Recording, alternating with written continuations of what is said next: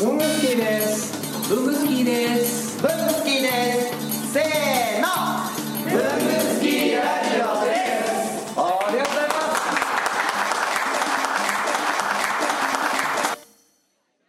す。まだ回してなかっ回してないんです。よそう珍しくねここからちゃんと回し始めるんでえっと文具スキーラジオ、えー、田中ですたいいです。工作士の小野さんはちょっと遅刻気味で。忙しいから。高木さんもねすごい久しぶりじゃないですか収録。あそうですね。なんか。ご無沙汰しちゃって。申し訳ないです。まあ僕がインフルエンザであ飛ばしててね。でその後高木さんが風邪で飛そうだばすね。ああそうだ。風邪ひきますよ。2月は2月だから。収録今2月のあ今日2月29日ウルー年ですよ。4年に一度だ。5年に一度そんな記念すべき日にねゲストをお呼びしましたよ、はい。名刺でお世話になっている方もたくさんいるとは思うんですけれども、株式会社山桜さんの、えープラスラボというステーショナリーブランドのクリエイティブディレクターである、えー大場敦子さんに来ていただきました。いらっしゃいませ。よろしくお願いあよろしくお願いします。収録に来てくださいちゃんとお願いしてね。ちゃんとお願いして来てもらう初めてですよ。今のところゲストで来てる方はゲリラ的。であそうなんですね。日とかですか？ら、ねああ、佐久間さんに至っては当日でしたか？らあそうなんですね。しかも焼肉食べる場所に。その日の午後に。決めましたから。だからちゃんとこううちのこう文具スキーラジオとしてちゃんと収録しましょうってした時に初初です。初ゲスト。ありがとうございます。えーありがとうございます。早速なんですけどプラスラボの、はい。えークリエイティブディレクターということなんですけど、はいプラスラボっていうものが何なのかっていうのをはい知らない方ももしかしたらいるかもしれないので、はい。その辺ぐらい教えていただければはい。えっといつもそういうふうに聞かれた時に。まあ、答えてるんですけど一言で言うと「うふっとなる文具を作ってます」っていうふうにいつも説明します。でそれで納得します？で大体みんな「は？っ!」みたいな感じとかすごいにこやかに「あうふね」みたいな感じで言ってくださる方とか そこから「いやまあ実は名刺とかはがきとか封筒とかの紙製品のメーカーの山桜のセカンドブランドでステーショナリーを作ってます」っていう話から始まって。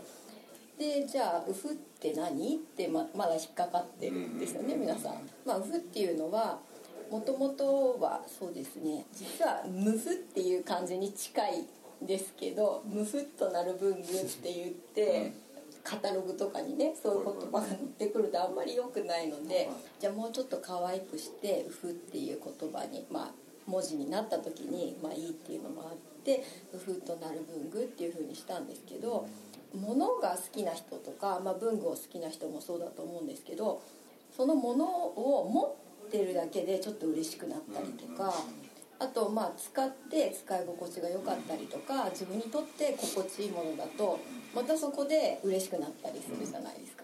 そういう時の「ウフ」っていう気持ちとあとはプラスラボの場合もう一つあって例えば誰かにそのプレゼントをする時にプレゼントしてした人が喜んでくれたらあの下側も嬉しいじゃないですか。ウフッとなるしされた側もウフッとなるだから両方相手も自分もウフッとなるでもう一つは選んでウフッとなってくれたのを見てウフッとまたなる自分みたいな感じであの負がずっと続きますね続いていくんですよ。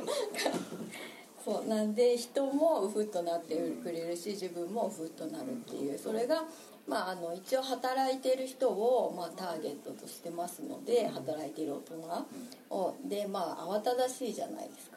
例えば子育てをしているお母さんだって働いているわけでそういうのも忙しいじゃないですか。で慌ただしい日常に、まあ、そのもの文具っていうものでちょっとフッとなる習慣があったらちょっと幸せだよねっていうそういう風になるような文房具を作りたいっていうのが、まあ、コンセプトと思いっていうかなんですよこれ言い出しっぺ誰なんですか？言い出しっぺはですねまあもともとたどるとちょっと長い話になるんですけどブランドに ブランドにしようって言った瞬間は、まあ、社長がもういろんなものをちょこちょこ作っていたのでそれをまとめてブランドとか一つのちゃんとした形にしちゃえばみたいに言われたんです、えー。あそれまでも細々と作ってたんですか？そうなんです。単発的に。そうなんです私がもともと中途社員に山桜に入ってきた時にショールームが桜テラスっていうショールームができてでそこのショールームでは山桜って名刺とか封筒とか挨拶状なのでそれを全部ショールームに飾ったところで業務用のものなので楽しくもなんともないわけですよ。見本帳があれば事足りてしまうっていうか。なので、まあ、見本帳もちゃんと置いてあるんですけどそこの場所で、まあ、企画展をやったりイベントをやったりとかして山桜っていう会社を知ってもらったりとかその作ってるものの歴史をうちの歴史というよりもを知ってもらったりとかそういう場にしようって言って結構実験的なショールームにしたいっていうのがあったんです。そこでまあ企画展やったりイベントやったりしてるうちに美術館とか行くとなんかミュージアムショップとかあるよねとかっていう話になってだんだんお客さんの滞在時間がちょっと長くなってきてたんですよいろんな展示とかで。ででもお土産てくれるんじゃない？とかって言って本当に手作りの内職状態でスタッフがなんかいろんなものを作って店頭に出したりとかしてたんですちょこちょこ。最初どんなの？最初はですね宇田川和美さんっていうクラフトの本とかいっぱい出してる方がいらっしゃってその方が封筒で作る雑紙雑貨っていうのを本を出した、出してそれをなんかうちの専務の奥さんが雑貨が好きで、なんか山桜の封筒使ってる人がいるわよみたいな感じで。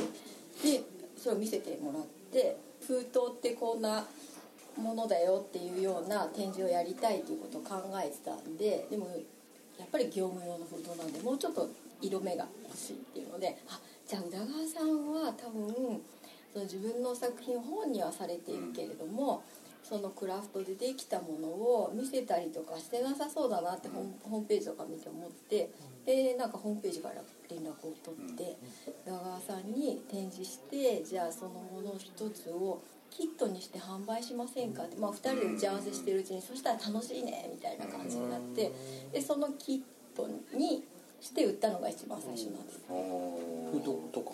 そうなんです。よあの封筒でえっ、とこう洋長さんって言って DM とか送られてくるような粉封筒あります A さんがあの三つ折りで入るやつ。あの封筒のあのベロって言って蓋の部分を切り取って真ん中だけ1 0ンチか5センチぐらいですかね。こう貼り合わせていくんです。両面テー。プでそうすると蛇腹にこれビャーって開くんですよ。口が。全部止めないと。でそれにカバーをかけてこうタックをくっつけてこう長財布みたいな書類入れなるほどじゃあそれはやっぱ工作師的にも興味あるよね。僕ここで入っちゃっていいんですか？突然どうどういうふうに入っていいか息息もしないでいた。んです今チャンスやと思って そうですね、そうですね。そんな結果ちょっと遅れて申し訳ございませんでした。え今もそのやつやつはキットはやってるんですか？それでまあなんかそういうキットとかを作ってまあまあ売れたんですよ。でなんかいろんなそのキット的なものを増やしていってうん初めてちゃんと外の会社に出して商品を作ろうっていうことになったんです。でその商品を作るって言った時はその桜テラスっていうところは、まあ、山桜としてはその事業とか大きいものじゃないんですけどちょっと新しい場所っていうので1年ぐらいは社長とか専務がミーティングに出てたんです月に1回。でその時に封筒と便箋がさ一冊のノートになってたらいいよねみたいなこと軽くこう言われて「一冊のノートですか?」封筒と便箋が、はい。でなんかでも普通で考えたら絶対に製本しにくいししてくれるところないしうまくいかないよねみたいな感じで。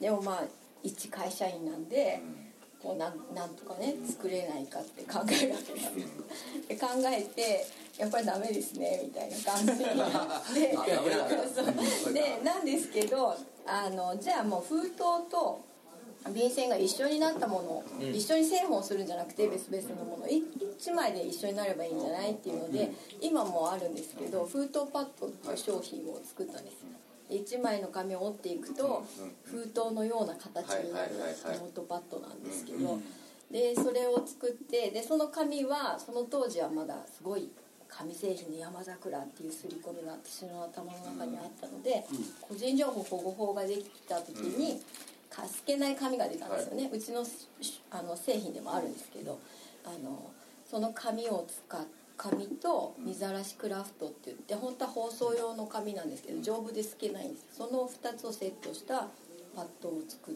たんですでねあそうなんですよ。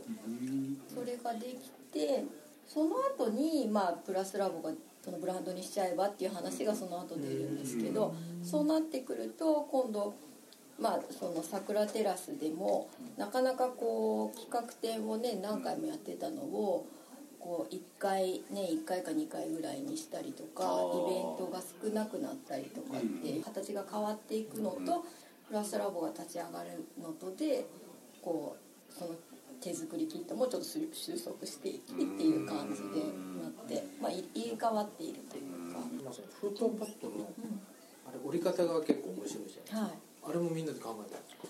あれはあれ私がなんか考えました。工作したんですか？工作したんですよ。ねで折り紙の本とか見たりとかかぶっちゃいけないから著作権とかね損害しちゃいけないじゃないですか。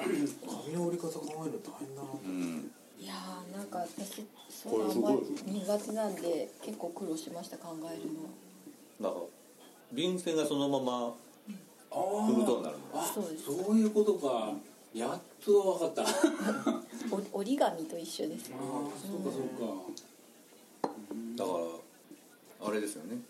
授業中に回す手紙がちゃんと封筒の形になるあってことですそうです。それが商品になったみたいなちなみに桜テラスはねあの駅からちょっと遠いんですよね。そうなんですよ。で山桜さんの墨田支店でしたっけ？住み出して。墨田支店が3階にあって2階がその展示場所というかねその最寄り駅は博物館どこにある？んです立か川。あ立川っていうところなんです。あ違う。えっと菊川。住所が立川。間違えた。住所が立川。菊川。うん。菊川。うん。墨田区で菊川。最寄り駅は。都営新宿線の菊川っていう駅なんですえっとね住吉ってわかります？その前が森下とか。森下。は両国駅から歩いて多分10分か15分ぐらいなところなんですけど、まあ、別に住むには困らないところなんですけど、まあ、商店街がねこう栄えてとかそういう土地じゃないらしいです。もともとそういう土地じゃなくて、ちょっとなんかガラーンとしてるんですよね周りがね。そうなんですよ。ガラーンとして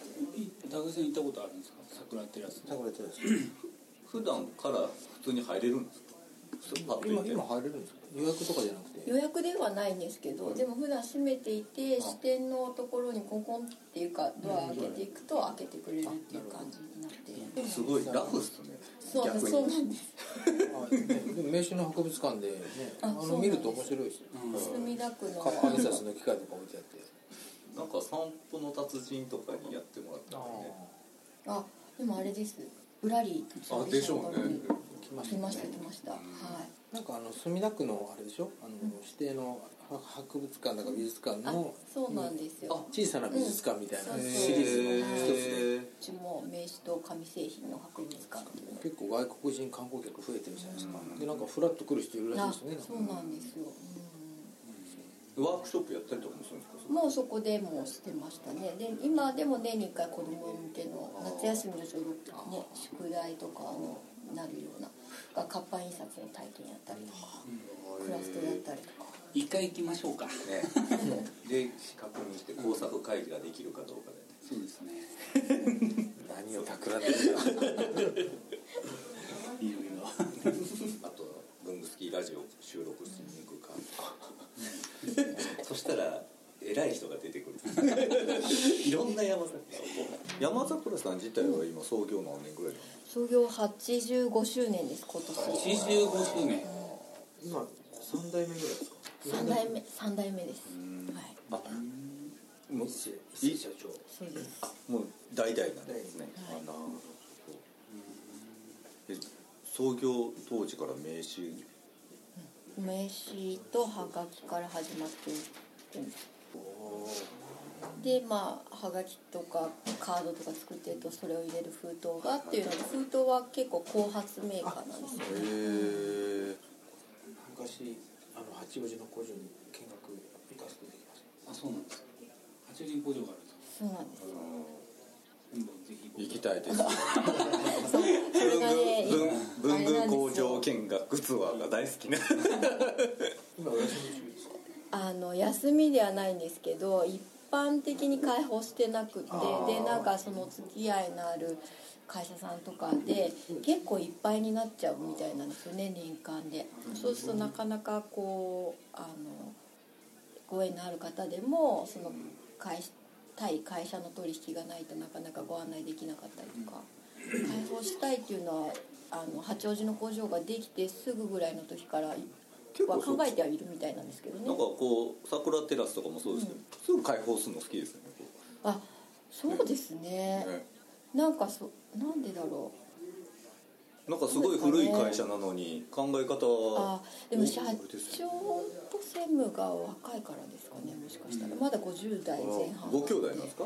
いとこです。以前ね社長とあの年始の対談をさせていただいてそうですよね。あああのそう話してて経済評論家の人。あそうそうそう誰森永さん森永ですさん。とねなんだその3読み人。読みました読みましそれであの工場見学気になっていただいてそれでかなりねあのなんか名刺とはみたいなそのセミナーもやっていただいてへえすごくあのよくしていただいて。名刺の達人としては、いやいやそっちのあれじゃなくてね作り方とか、うん。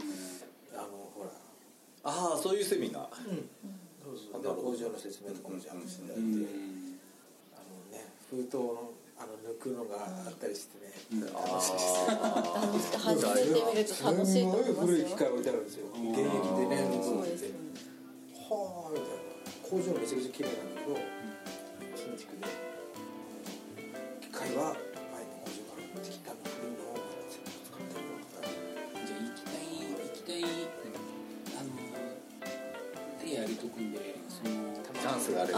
そうですね。公開するようなあそういえばって思い出したらしいんですよ。キッチン研究会には出てもらえなかった。そうです。まあおかげでスキップができたから。研究会つながりですからね。そうですね